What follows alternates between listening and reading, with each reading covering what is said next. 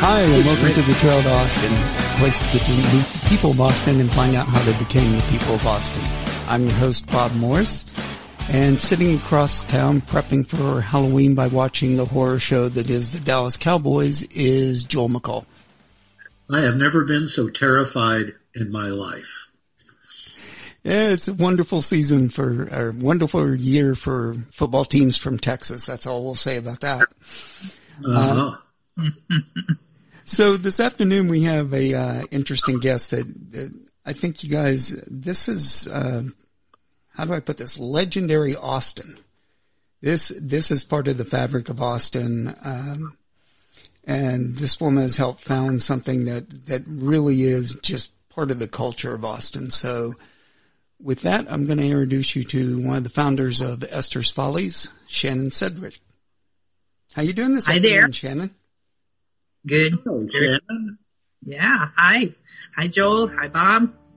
Well, it's to be nice here. to have you.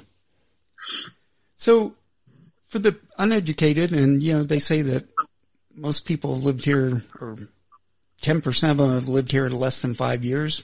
Tell them a little bit about what Esther's Follies is and how you came to find that.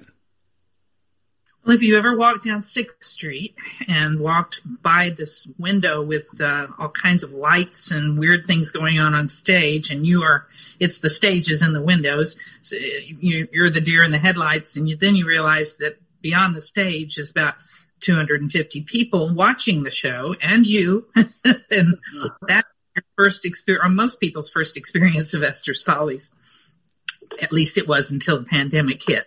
Now those windows are boarded up just like everything else on Sixth Street pretty much. Um, and we are, we're working in a different medium. We're working on virtually online, but, uh, but we started in 1977. Uh, it was a really good year for comedy that year because there were a lot of people doing things like Saturday Night Live was starting to come to the United States rather than from Canada and, and, you know, there were just all kinds of stand up clubs that were starting then. It was just the beginning of a real good era for comedy. And, and we were, uh, we were part of that little tag team craziness in Austin. We had, uh, my husband Michael Shelton and I had started a restaurant called Liberty Lunch, and it was uh, it was an outdoor space with, and we did music on the backstage, and we we made gumbo, and we did we just started into our first entrepreneurial thing, and uh, then about two years later, we got a space available to us on Sixth Street that was an old Conjunto bar that had been torn down or had been closed because there had been too many shootings there. They were still digging the bullets out of the walls, and uh, and so it was it was it was available for very little money.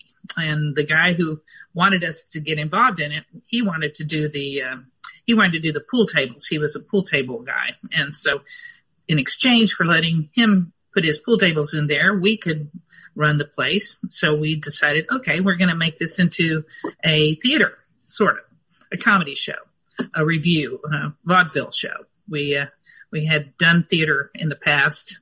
That goes way back. We had done some stuff at UT, something called Now the Revolution in 1968.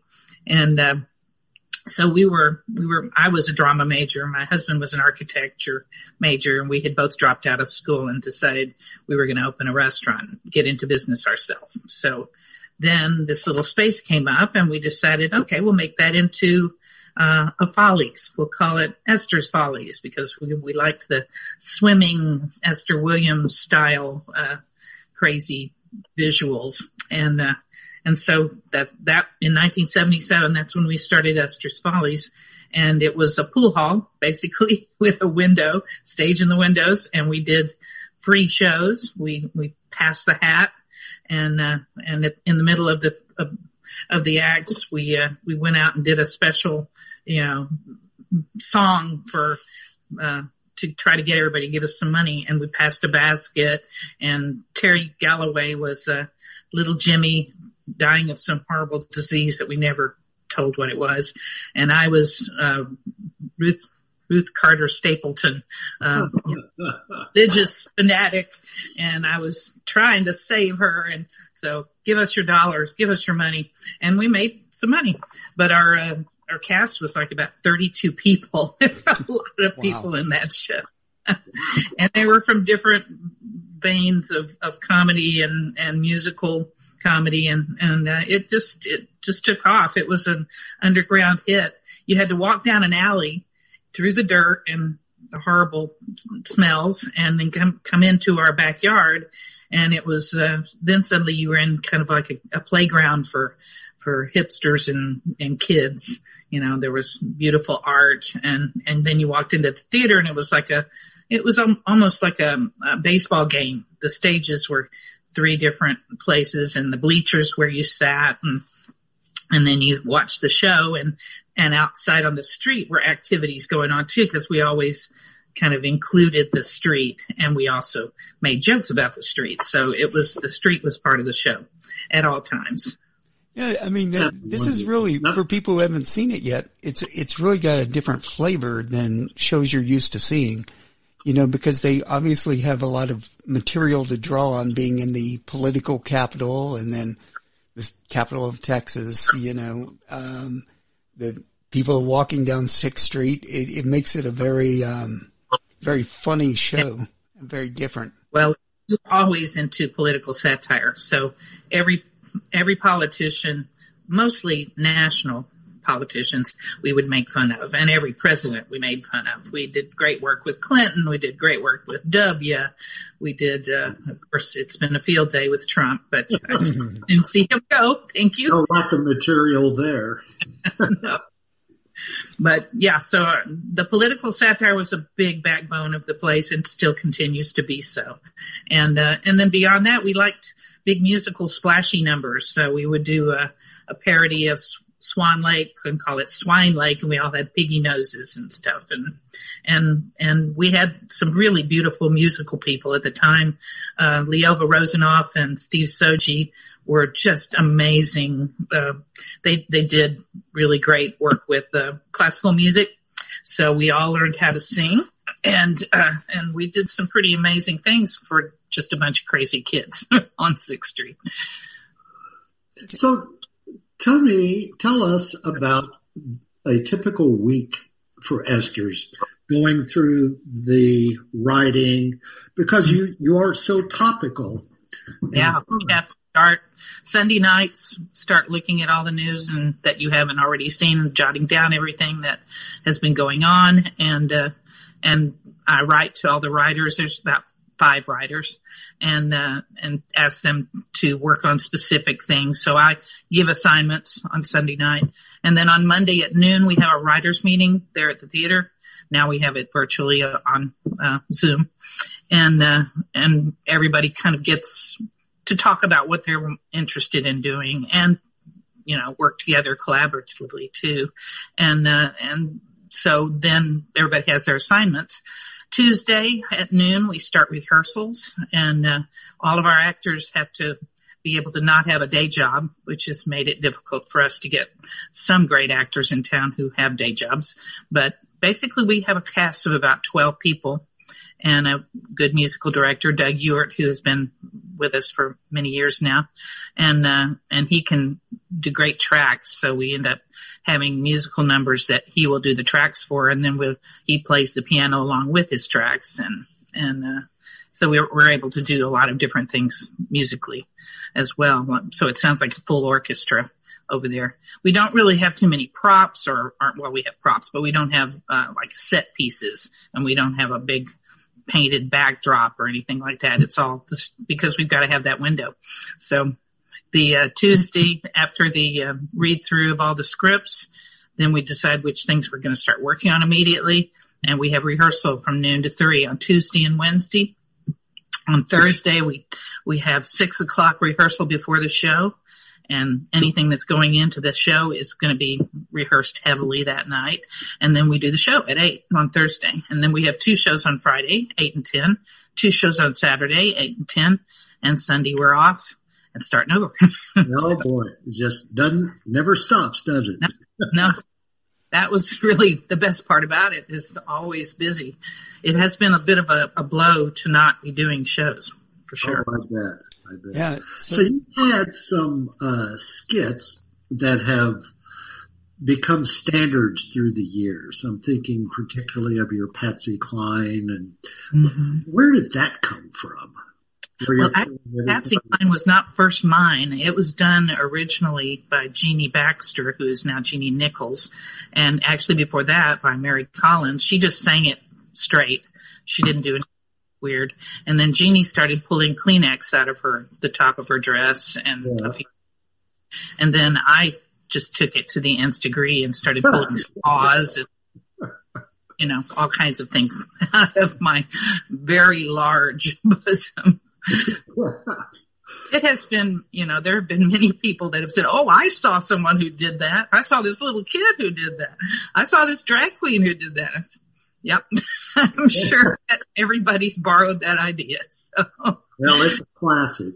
It's, yeah, it, it is a That's classic bits. That's one. Got um, Leova wrote this incredible version of uh, the Hallelujah chorus called the Jalapeno chorus that was in a Mexican restaurant and uh, it has gone back and forth. We've we've we come back and use our classics occasionally if they'll still work, and that one has many a time.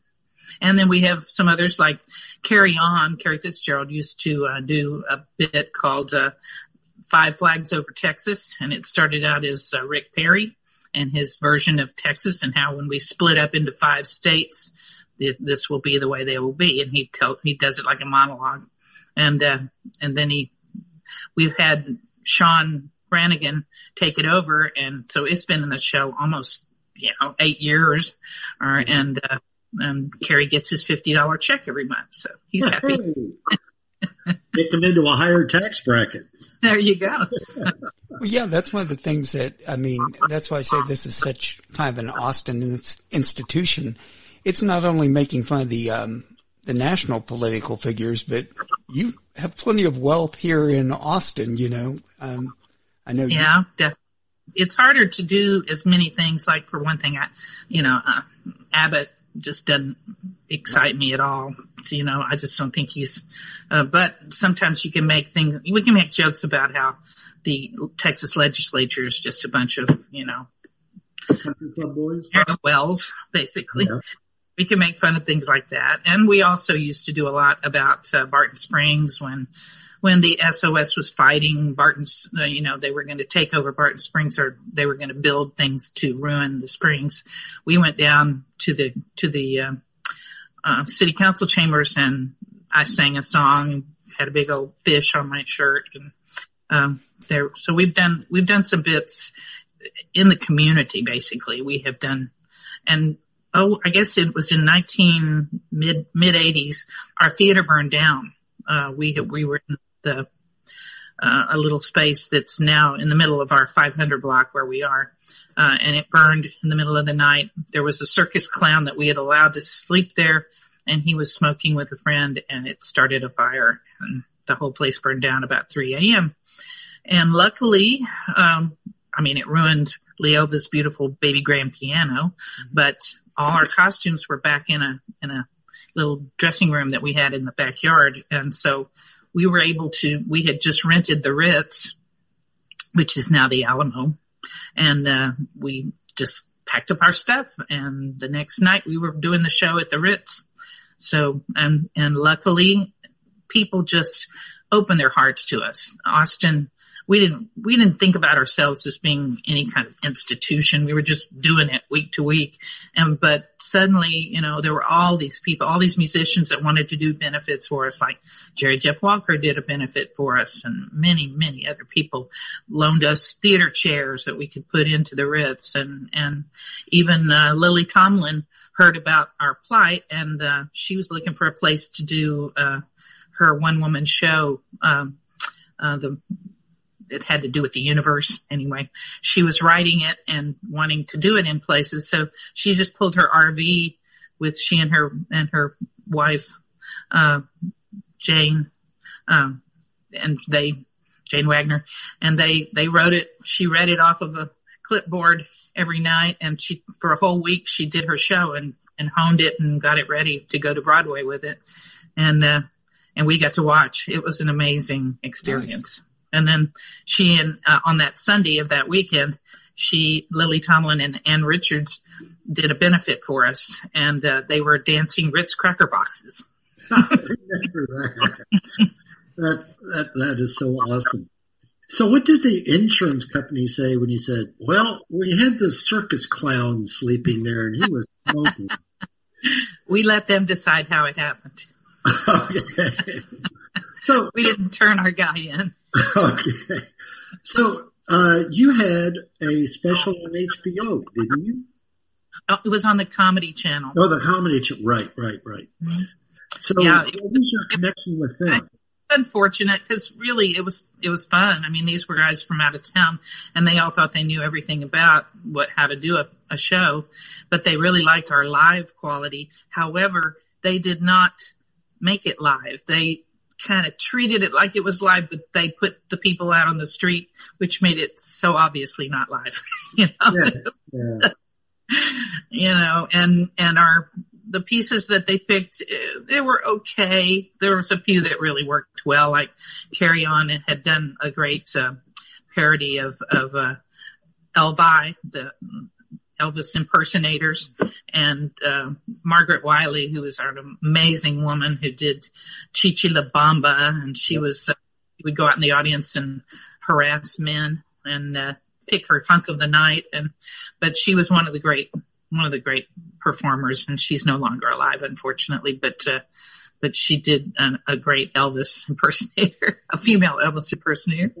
And some of those went very well but some of them did not. And I don't really feel like, I mean, we had, we had that one episode that we turned into two 30 minute episodes and it went okay, but we never, it just wasn't right. We didn't really feel like Esther's was the style of a, couldn't do a television show. Maybe we could now, but, uh, because we have learned how to do, um, virtual. We have learned how to do little films and, uh, right. that's been a great learning experience too.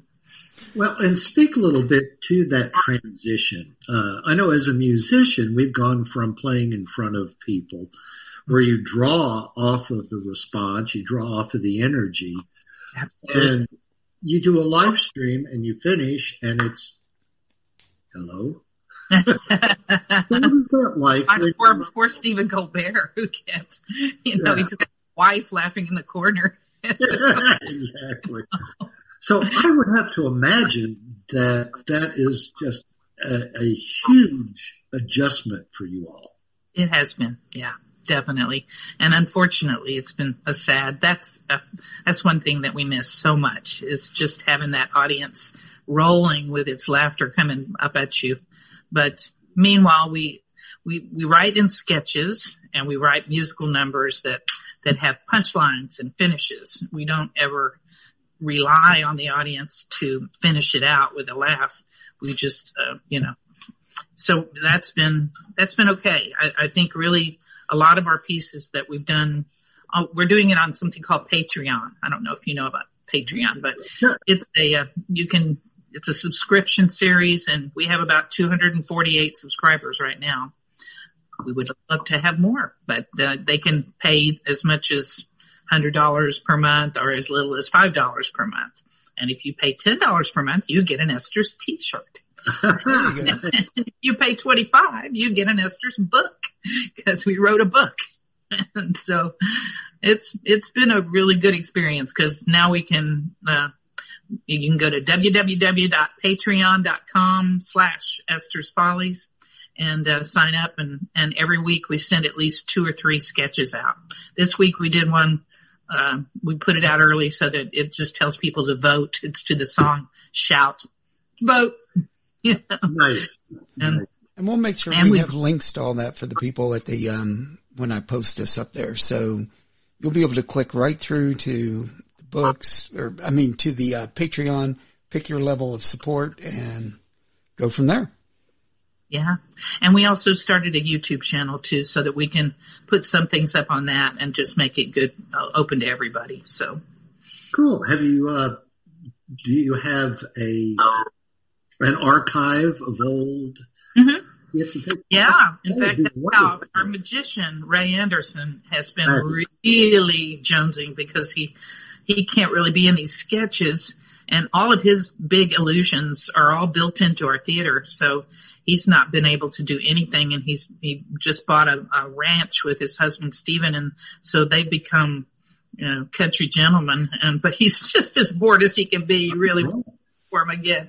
And so we've been kind of in a quandary what to do as far as if, cause it just doesn't seem safe really to have a, an indoor event, even with just 50 people, you know, it just doesn't feel, it feels kind of scary. So we don't want to do that yet, but, yeah. And we don't really have an outdoor space and it's getting cold now. So that might not be too smart either, but, uh, eventually we will be able to get back in the show and he'll be able to do it. But, but, uh, he has been, um, doing some of his archival magic pieces that aren't in the show anymore and, and posting those on, uh, so we have some Esther's classic Esther's archives so you can go back and see his magic pieces and Margaret Wiley doing Chichi La Bamba and oh, yeah. Dante doing the Dame Della Diva, which goes way back. Yeah, which, that was always one of the fun things about the show is when you had guests in from out of town, you know, you, you take them to go see it and it's you'd been before, but it was like, well, it's completely different than it was three years ago, you know, that, so that was always fun. I know. Well, we've, we've always been about half tourists in the audience because people have heard about it from their friends or, you know, when you come to college, when you're in college, you bring your parents or when you, uh, we've had generations come through and say, Oh, my, my dad brought me here when I was just a teenager and now I'm bringing my kids it's like, okay. And the truth is, when you have guests in town and they take them to the Follies, make them sit on the aisle. Mm-hmm. That's right. Yeah. That they'll get gotten by the magician. They exactly. used to get gotten by Margaret Wiley, but now the the magician yeah. comes and does the the robot into their face. Well, uh, Ray got my wife the last time we were there and she's a shy, retiring young thing. Oh, so probably he why he picked her. Although yeah. she probably was twinkling. Anytime he looks, he's always there at the beginning of the night, peeking through the curtains to see which ones seem to be smiling at the warm up act, uh, and and those are the ones that he picks. Yeah. Okay. Tell me, I, I would love to. One question I've had because you have been involved in restaurants, you've you've had Patsy's, you've uh, Liberty Lunch was, golly, uh, a really important part of my introduction to Austin. Uh, just absolutely loved Liberty Lunch and Right. Well, it was actually two two versions of Liberty Lunch. There was Michael's and mine, and we were the earliest ones who did it. And then uh, and then we kind of went on and started doing Esther's, and then the uh, Jeanette and Ward and and uh, right. um, I can't remember his name right now. I'll try to, but uh, they took the second level of Liberty Lunch, and so an awful lot of people that oh they remember Liberty Lunch. It's that era that they really remember because there were more uh, there were more traveling bands, lots of lots of reggae going on then, lots of smoking. Give you credit for it. Oh no, I, I, definitely remember smoking. it from the traveling bands. I mean, we uh, we some... brought people Beto y los Fairlanes mm-hmm. to the stage and the Lotions and some right. other big bands played back there on that old, uh, you know, it was just an old wagon. Uh, um, it was called the Wagon Yard, but it had and it had been a wagon yard in like a hundred years ago. But then it was a, a place, a lumber yard. So we left all the lumber yard woodwork up there. And when we were there was when the um, oh they were starting to tear down the armadillo and uh, Jim Franklin, the artist, was uh, making armadillo shells in our backyard, and so we were part of that last show where they all we were crawling around like armadillos in our shells. So we did a lot of a lot of. I moved to Austin. Theater improvisation. so. Yeah, so let's um, I know, you know, we've touched on it a little bit, but let's talk a little more about uh, the pandemic and and has your like your do you own your building or has your landlord been forgiving or no we own our building so we are our landlord thank god yeah. that one has been really helpful for us but uh, we have two restaurants right now we had three um, uh, we had Patsy's Cafe, which was over uh, on the way up to the airport, but we lost that one. But uh, due to the pandemic, basically, we couldn't afford it, and we didn't have we didn't own that building. But uh, we have rented, and and we do are working with a very sweet man as our landlord at the tavern at 12th and Lamar. Mm-hmm. That says the tavern air conditioned. Yep, air conditioned air. Been there many a times. also a ghost, by the way, a ghost by the name of Emily, who really? uh, I, I, have played now because we've uh, we've done a we did a dinner dinner theater there. We were just going strong with our dinner theater that was written by Sean Brannigan, uh, one of our writers at Esther's, and we were the Scooby Doo characters, and they were you know it was all about a, a murder mystery uh, with a dinner. So there was like a three course dinner with it, and uh, and we, we were having a blast. I was I was Emily the ghost, and uh, I got killed. I, I died several times actually, but that was fun. Unfortunately, we can't do that right now, right now because it involved people not knowing each other, sitting all together around tables. So, that, you know, we'll have to wait and start that over again. And what was your oh, third one? Tavern has done very well, and right now it it it had we had had it in the 80s, and then we had a, a partner that got involved in it, and and he put lots of money into it. So we decided uh, he was he was not really he didn't he wasn't cognizant to what it really was. The, the tavern has always been a place where everybody brought their wives or their cohorts or their, you know, lobbyists or whatever, the university kids would go there and have a big old pitcher of beer and talk about everything. And, uh, and this was, uh, he was saying that he wanted it to be a liquor by the drink only and no beer. And we were like, what? The tavern? Bad no idea. beer? Come on. you know? But, uh, so he said, we just, well, either you buy me out or I'll buy you out. And he, uh, he had to buy us out. So unfortunately, we were out of it then and uh, didn't get it back until about three years ago. Which he sold it to somebody else. I sold it to somebody else, and then sold it to the guys that had. Um, uh, oh gosh, I can't Bob remember. Cole, right?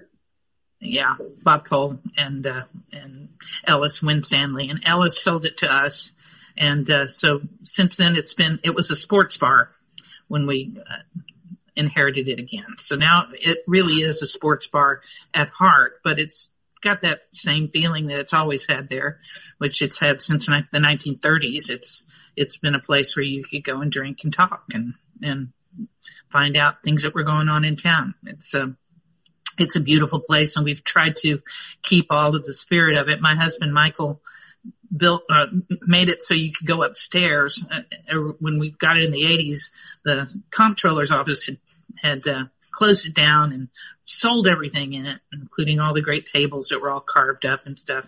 And uh, we found the people that bought those tables and we rented them back so we could have the the same feeling of the tavern. And uh, and so and then and Michael had opened up the upstairs, which used to be supposedly a uh, a brothel and there were ladies up there with their cribs, and uh, and that's I hear where Emily came in. She was one of the one of the ladies of the night up there, and she got killed by somebody. I, you know, they've said that, that there's some shoes that are up in a in a shadow box that possibly were Emily's, and uh, and so she is supposed she's supposed to do things occasionally, like knock things off of shelves and stuff like that. Nice. the ghost hunters love us there and they bring people through to uh, to take a look at the tavern. And then our second place that we just got again from Ellis Winstanley is uh, at 31st and I-35. It's called Stars Cafe. Yep. It used to be called Stars Cafe back when we were coffee drinkers and actors and stuff. And then they changed it to Star Seeds. And so now it's kind of got a conglomerate of a name. It's either star seeds or stars, depending on when you like better. you know? It's a little diner. It was a 24 hour diner, but now it's a, a seven in the morning till six at night diner until we can afford to have a second staff of people. But it's doing well. Good place to have breakfast. Good place to have lunch. So who comes? Who's your your clientele there? Is it college students? Is it? It's college students. It's people, night owls, and and uh, and people that uh, have just are like diners. You know, like diners. So it's just it's got a big mixed bag of people that come there. It's also right across from Seton, the hospital, Ascension, and uh, get a lot of people from that too. But it, the business has not been very good there. Unfortunately, it's been pretty quiet, and uh, I hope we can make it with that one. There's it seems like small businesses, smaller small businesses are really having a tough time right now yeah. with the pandemic. There's just not enough, uh, not enough space or they don't have an outdoor area. And, you know, I'm, it's just breaking my heart, the places that are closing down, not just restaurants, but people like that great lady who sells costumes and, and wigs and stuff over on, on, uh, uh Riverside and yeah. Bazaar closing. It's just so many people are closing right now just because they can't they can't afford it, can't do it.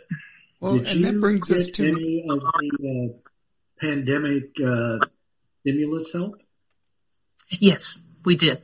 We were able to uh, get the PPP uh, yeah. and get the first batch of uh, that, and so we were able to pay our actors and our writers and performers and stuff uh, for at least well, it seemed like at least three months. So that was really wonderful. Yes, but that money ran out. So. Yeah, right. As money. But now everybody's on unemployment. well, so that brings us to the other area that we want to uh, talk about was. Um, I know lately there's been a lot of talk about this Proposition A, and for people who don't know what Prop A is, it's um, it's a transportation package to add, I believe, two trains and a couple of high speed buses, build some new um, stops, uh, and build a tunnel underground, which I'm not really understanding that well. I'm not sure why we need that, but um, mm-hmm. I know Joel knows that I have a long history with disliking their choices for transportation here in Austin, uh, dating yeah. back to the train to nowhere, you know, which originally I thought should have come from the airport to the convention center where we had existing tracks. But what do I know? you know, so, um, yeah. And then, you know, we, we get rid of the Dillo and then we say, well, we yeah. need some kind of transportation downtown. We tear up tracks. I, it just seems so schizophrenic what's their, what they do.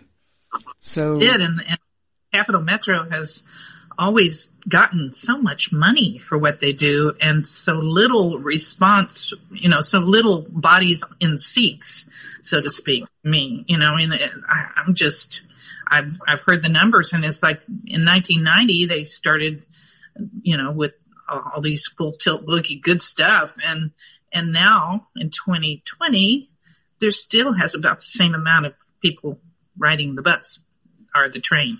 There's not that much, and that's really, you know, when everybody says, "Oh, but we'll be able to." You know, we'll be able to leave our cars behind and get on the train. And I'm just saying, well, yeah, that would be fun. However, people don't, you know, so that is part of the reality too. My, my biggest problem with Prop A and the reason why I've kind of come out strongly against it is that I feel that it is the worst possible timing to be doing this. And I think the only reason that they chose this election to put it before the public was because of this, this particular election with the, all the liberals in town are going to be probably pushing to get rid of uh, Trump, and uh, and therefore there will be more people that might be able to do this. The biggest problem with it for me, as a person that owns a building and a home too, is is the uh, property taxes. They're going to go up so incredibly high, and they're never going to go down. It's not like a bond right. where you'll pay for it and then it'll be over, and you'll be able to go back to normal or whatever normal is. Then it's just going to be that, and then more. because property taxes are going to go much higher in Austin. Austin is the place to be now if you're not, you know, moving to the coasts. So, um, I just, I really feel like it's going to be very detrimental to small businesses that are going to have to pay the, the money that they are going to have to pay their, their landlords to pay the property taxes. My particular one would go up three three thousand dollars a year, which is a lot for me right now because we don't have anything going on. We're not doing a show. So if we were doing really well, I might be, you know, a little bit more free to say, okay, let's do it. Let's, let's build this train.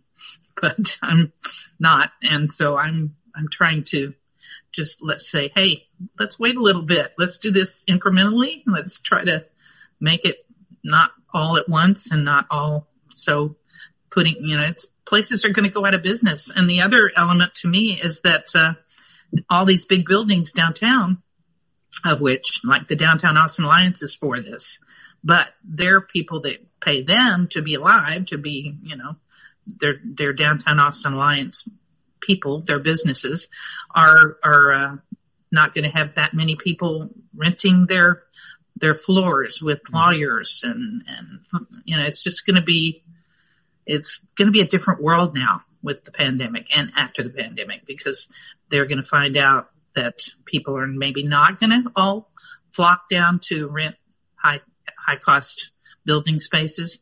They're going to be still working at home, or at least our staff will be. So I think we need to kind of keep an eye on things and and move a little slower and try try to help the people that need they just need to be able to be helped with the. So the government's not helping us, and there's no more money coming from Mister McConnell and all of them. They all went home. They were happy, but uh, the uh, you know, I, I, just think a lot of people are going to need help, and and our state and our city. Uh, and and and our federal government should be helping. I'm much much more of a Democrat, a yellow dog Democrat, than I probably led on being a liberal, but I think everybody's going to need just help existing and paying their electricity bills and their their rent. when you bring up another yeah. good point there, um, as part of the nature of this podcast, you know, I do a lot of research on people coming here and and why they want to be here, you know, and stuff like that. So, um, you know, obviously since the pandemic, they kind of thought people would hunker down where they're at. But us, Colorado, Montana are getting flooded by people from New York, Chicago, and mm-hmm. Los Angeles and whatever, wanting, but they don't want the condos downtown. They want right. place places with space. So now we have a. It's not just people not going downtown to work, but we may not have a lot of people wanting to live downtown, and so right. to try to build a new traffic pattern or you know do anything like that in the middle of all this until it sorts out, it just seems like an incredibly bad idea.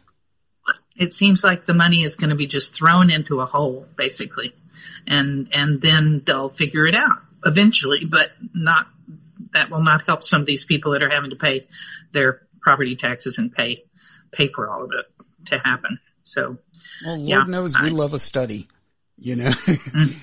yeah, let's have another study. Why not? so, no, I, I can imagine that it's going to do pretty well for places like, you know, going further out of town, like Kyle and like, like, you know, Pflugerville and, and Round Rock and, and some of the other Bastrop. They'll, they'll do all right because more people can have a land, a piece of land with their house and, and therefore be not just stuck in a, in a condo downtown. But, uh, I don't know. I'm sure we will have some condo Oh, mm-hmm. you know, there will be the young people that really want to live close to the action and stuff again, and that's fine. And we're happy where we are down on Sixth Street because eventually we'll be reopening again, and we've got the convention center right behind us, and all the hopefully there'll be a few restaurants left. You know. Oh yeah.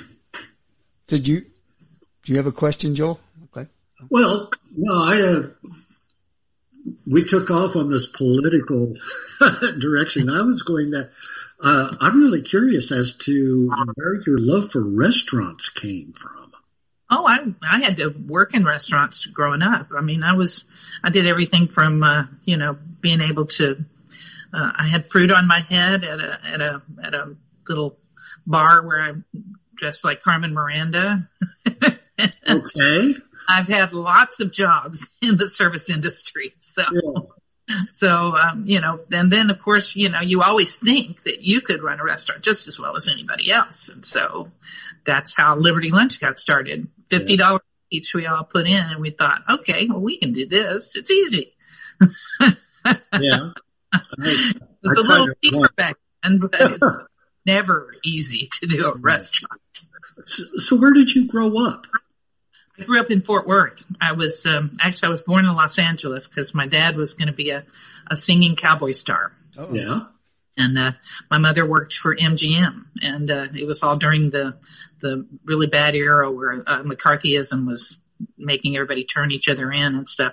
So uh, that, there are some great stories from that. I was not really cognizant of it, but uh, we came to Texas when I was three, and uh, so I grew up in Fort Worth, and I didn't like Fort Worth. I thought it was just the boringest town there was. But later I found after I went to Austin, went to college that Fort Worth actually was really cool. It was, it was a great town for, you know, gangsters and, and all kinds of cool things going on there. But, uh, Dallas was always boring, but. well, that's the best part about Fort Worth is it's not Dallas. Exactly. Yeah. Well, it was a great place to grow up. It was very simple and, uh, and, but of course I always wanted to go to UT and go to the drama school there. So that's, that's where I did. And it was at the time you could afford it. You know, it wasn't as expensive. And of course, when I came down to college, it was right during the, uh, the whole, uh, Vietnam War. Everybody was protesting and, and so the university was a fabulous place to be. And, uh, so I was, I was definitely in everything there and the SDS loved our show. Now the revolution, they thought we were much more, more, you know, political than we really were. We were just more actors, but, uh, it was still, it was still a great show to be a part of. And then it went to New York and, and, uh, did a show at the, uh, Joe Papp Theater, the, mm-hmm. and I did not get to go do that because I felt at the time that I needed to stay and go to school. And unfortunately, that's what I did. I stayed here, but Michael and I became entrepreneurs. We ran a film series on campus, uh, showing short films. And, uh, so we kind of got our business sense doing that. And then when we decided that maybe we didn't really care about getting our degrees, I had drama degree. What would I do with that? Uh, then that's when we decided we'd go into the restaurant business and, and we started Liberty Lunch. And I dragged theater into it. Thank you, by the way. no, it's funny that, um, you know, probably the two places I frequented most when I first moved here to Austin were Liberty Lunch and, and the Tavern. So it's yeah. kind of like funny. you have both. That was my Friday afternoon. Every Friday afternoon, go to the Tavern. Oh yeah. yeah it's always had that kind of feeling for it. There's some really great places in Austin that I really hope that they maintain because it was such a shame to see uh, that Threadgill's was closing and that they were even going to tear it down. Yeah. You know, the old, the, the one on, uh, Lamar. yeah, on Lamar where, you know, Janis Joplin saying, my God, you should keep places like that around. But you know, well, you know, again, as a musician, that, that's a historical site. It is. You know, it's uh, so many of my musical friends are bemoaning the fate of all these wonderful places. Yeah. Well, I've always been a big his, history buff.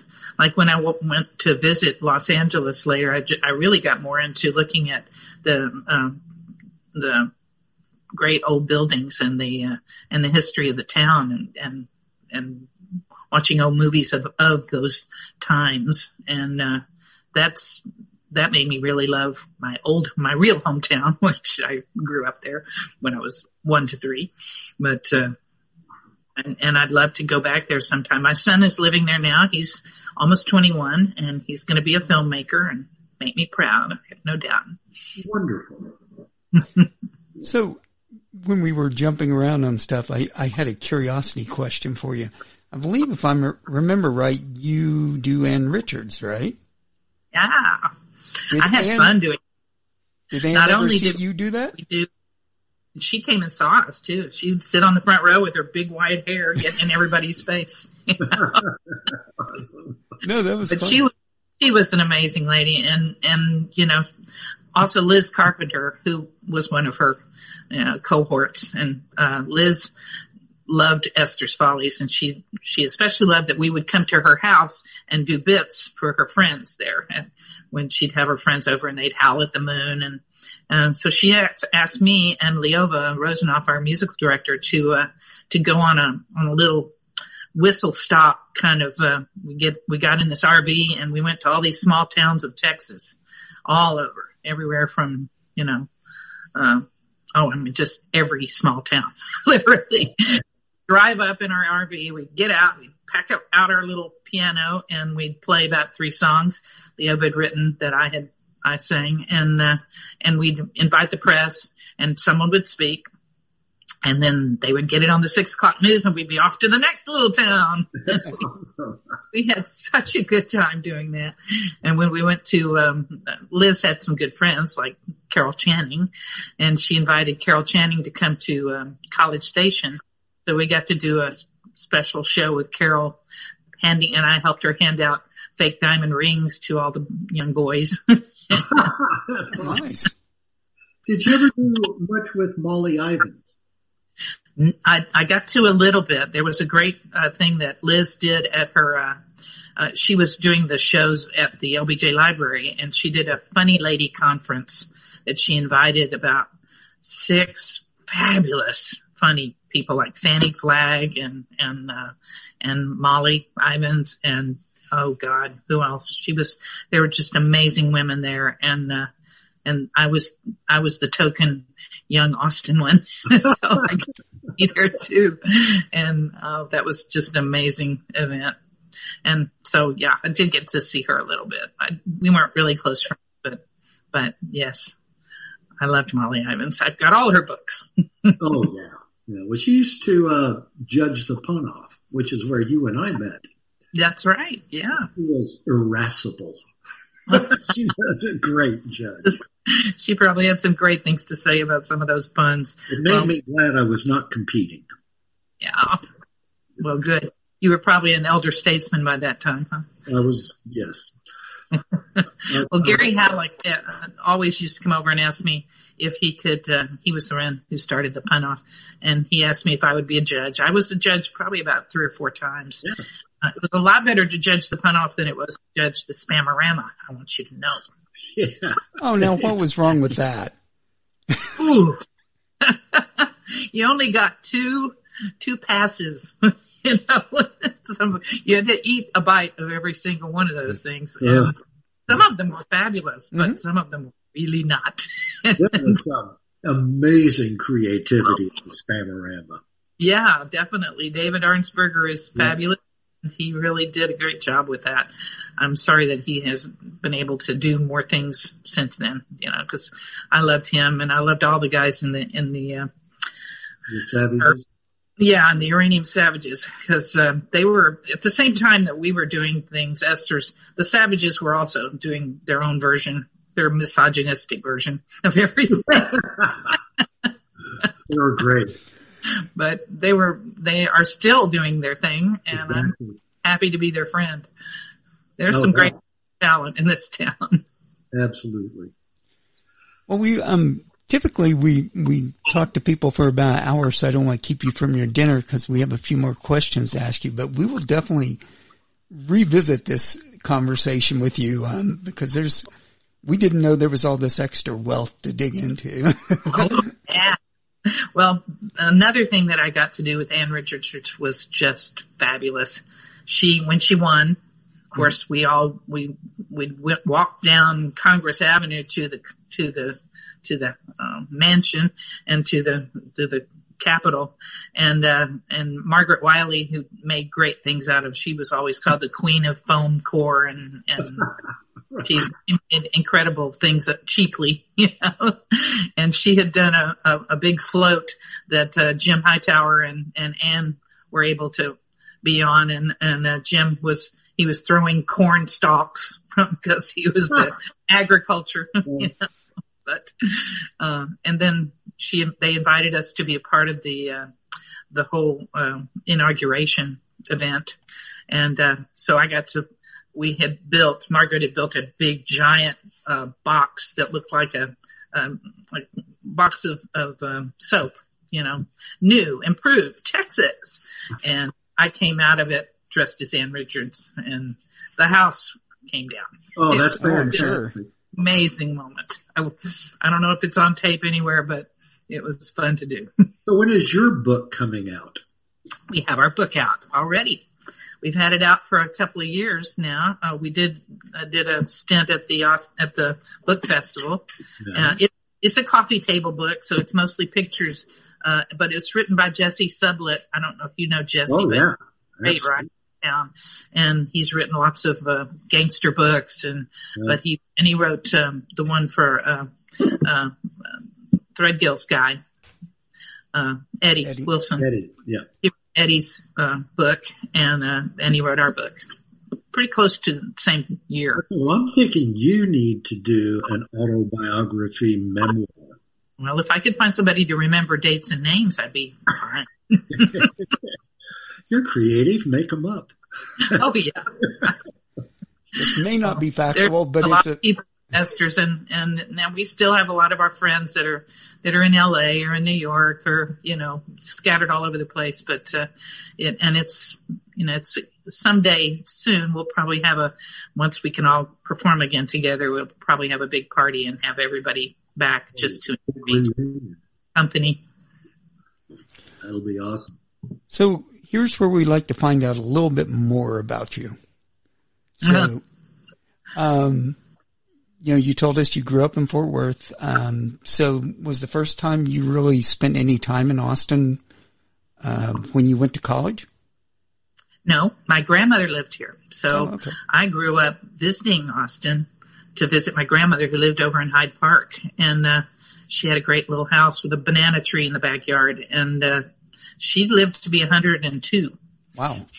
But unfortunately, you know, when you live that long, you either lose your mind or you lose your, um, ability to move around. she, she didn't lose her mind, but she, she, she, she was just the sweetest lady in the world. She would always say, Oh, look at that beautiful bug there. And then we'd talk about that bug for a long time.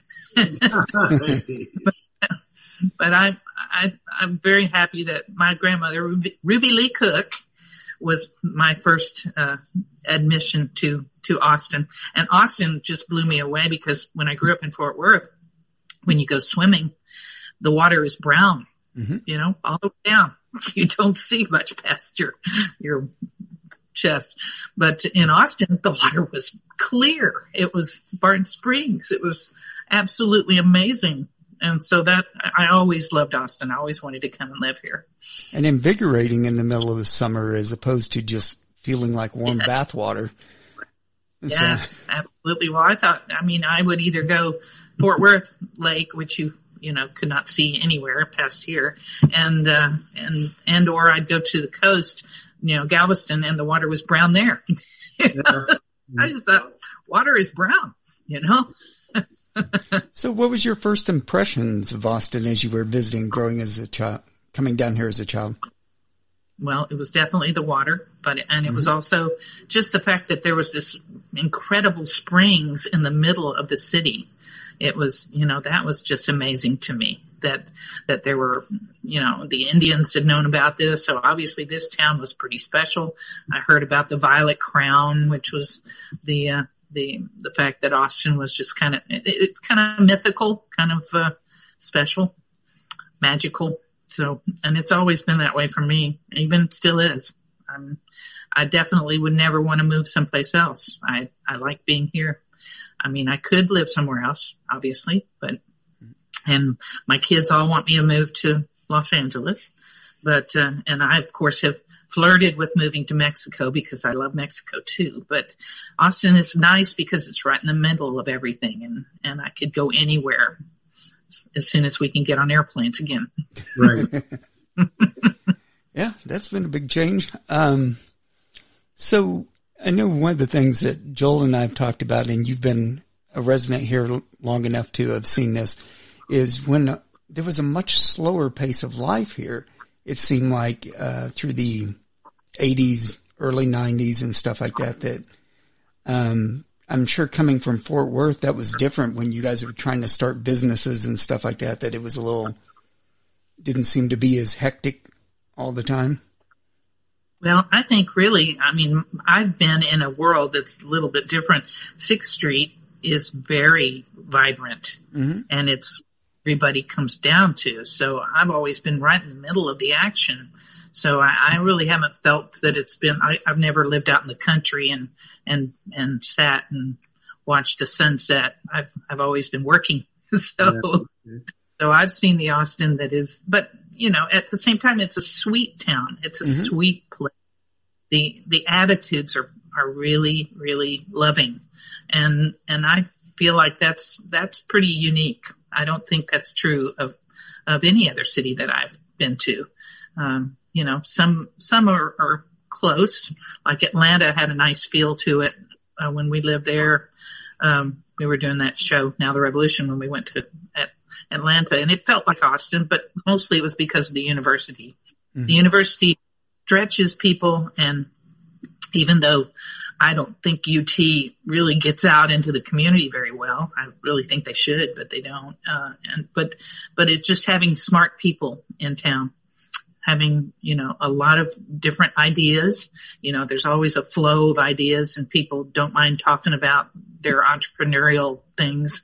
And, and so you know, I, I felt totally able to try anything, you know, try a, a crazy idea that I might have because I knew that, that Austin would accept it and that we had a certain sense of, and having go, grown up through the, uh, you know, the, the, the Willie Nelson and the Jerry Jeffs and the Cosmic Cowboy time. I worked at, at a place called, um, the, uh, the Saxon Pub and mm-hmm. Castle Creek and, and, uh, so here were hippies and and uh, rednecks together, mm-hmm. and they were not at all alike, you know, but they really sort of did get along together. Probably helped that they all smoked pot, but you know, it was just a, a good, good thing that Austin made people feel like they could they could coexist. Yeah, that, I, that's still the case. I'm just very optimistic about that. No, that's actually Joel will tell you that's one of the reasons I wound up relocating here was because I actually saw examples of people coexisting together. You know, and it was like, oh, this doesn't happen in Dallas. No, it doesn't happen anywhere else, really. so uh, one of the things um, we normally ask our guests, you know, where are the biggest changes you've seen? And, you know, that's always traffic and all this kind of stuff. But since you've got a unique perspective of being down on 6th Street this whole time, that seems to ebb and flow at different times. What do, what's your impression of that? Well, I think the only thing that that's negative right now is that uh, I'm on the board of Echo, uh, which is uh, tries to help the homeless, and uh, it is just miserable for the homeless in Austin. It's miserable in Los Angeles too. I, have seen that in person as well, but but there just doesn't seem enough. You know, it's more people are more worried about looking at their tents than thinking about how they could be better off if we just got some more housing for them. So I'm that's that's been the only negative thing that I've seen growing and growing and not getting better. And uh, I hope that I hope that's one good thing that Abbott and his city council has done somewhat but not enough. And I, I really feel like that's super important right now to try to get people at least having their ability to live in a in a home or have a place to live, and especially the the African American public. The East Side is is is being gentrified and it's fun, but but where's everybody getting to go? There's right. just there you know go on move someplace else. You know it's that's that's that's that's the only thing that I would say I'd really like to see better handled in our town. And so, when you're not working Esther's Follies, where where are some of your go-to places? Oh, I always end up eating at Cisco's, nice. and I I usually try. You know, I live in Westlake, so I'm I'm out there a lot, but uh, I, I really enjoyed the when I was when my kids were small enough to go to school. I was able to do crazy things there. So I was like the I was the wedding singer in the Q and U wedding. Uh, so I mean, I miss I miss sweet things like that. But uh, now that my kids are old enough and out, I'm I'm having to uh, find other activities, and so I need to get more involved in the community and other things. But uh, Echo has been a great experience. I've been now there on the on that board for about four years, and uh, I hope that we're helping. It's still, you know, it's just not not life is not so easy for the people that do not have any money and do not have a place to live. Yeah. So this one should be fun to ask you. Um, since Austin likes to come, you know, say its motto is keep Austin weird. What is the weirdest thing you've seen since living in Austin? Oh my! Well, there have been lots of things down on Sixth Street that were weird for sure. First of all, my one of my friends from high school, Red Wassenich, made that up. He made up that phrase, "keep Austin weird." He never made any money off of it. He's no longer alive, but he, but he, he was, he did write a book, I think, about it. But uh, I, I, one one Halloween, Halloween's used to be a whole lot of fun on 6th Street. Um, they were not treated like the Dallas, you know, where people had to walk, walk around in circles and only go one way. Uh, for a while there, everybody you know was creative with their costumes and and it was just an amazing thing to watch um, and one year around halloween it wasn't actually halloween night itself but uh, there were these people that dressed up as giant bugs they were fiberglass costumes that were like eight to ten feet tall and they were all different versions of bugs of some sort and they took over the stage. They ran in the door and they all took over and they were like and scaring everybody and stuff. And then from the back, which are, was our entrance, there came a clarion call and it was a raid can about 12 feet tall running up the aisle and they all went La! and scampered off and ran out the door and we all stopped. We had stopped the show because it was we were in the middle of the show, and then we just got that okay, and then kept on going. so you had no idea it was coming. No, no, Yeah, absolutely. that's awesome. Did you ever find out who they were? No, never did. No, I was wondering if it might have been some of your friends pulling a prank on you or something. I don't know. I think they just thought we had a good stage, so they better go go hit it. There have been some great gay parades down that stop the show too, right in the middle, but on the on the street basically. But anytime something's happening on the street where you don't really want to compete with it, you just stop and let them take over for a while, and that's that's the best way. So our final question today will be, um, if you had to give advice to somebody moving to Austin, what would you tell them? okay, what would I tell them? It's going to get better here. It is. I think you know it's just a terrible time everywhere, but uh, but um, the pandemic is going to go away eventually, sometime next year, and uh, and then you can enjoy yourself again and uh, and just take part in everything you possibly can like uh, the festivals, the Old Pecan Street Festival down on Sixth Street is a fabulous thing. I've been on that board forever too, but uh, that's that's there's there's things that pop up on the east side and pop up. You know, now that and the food situation here, the foodie situation is incredible.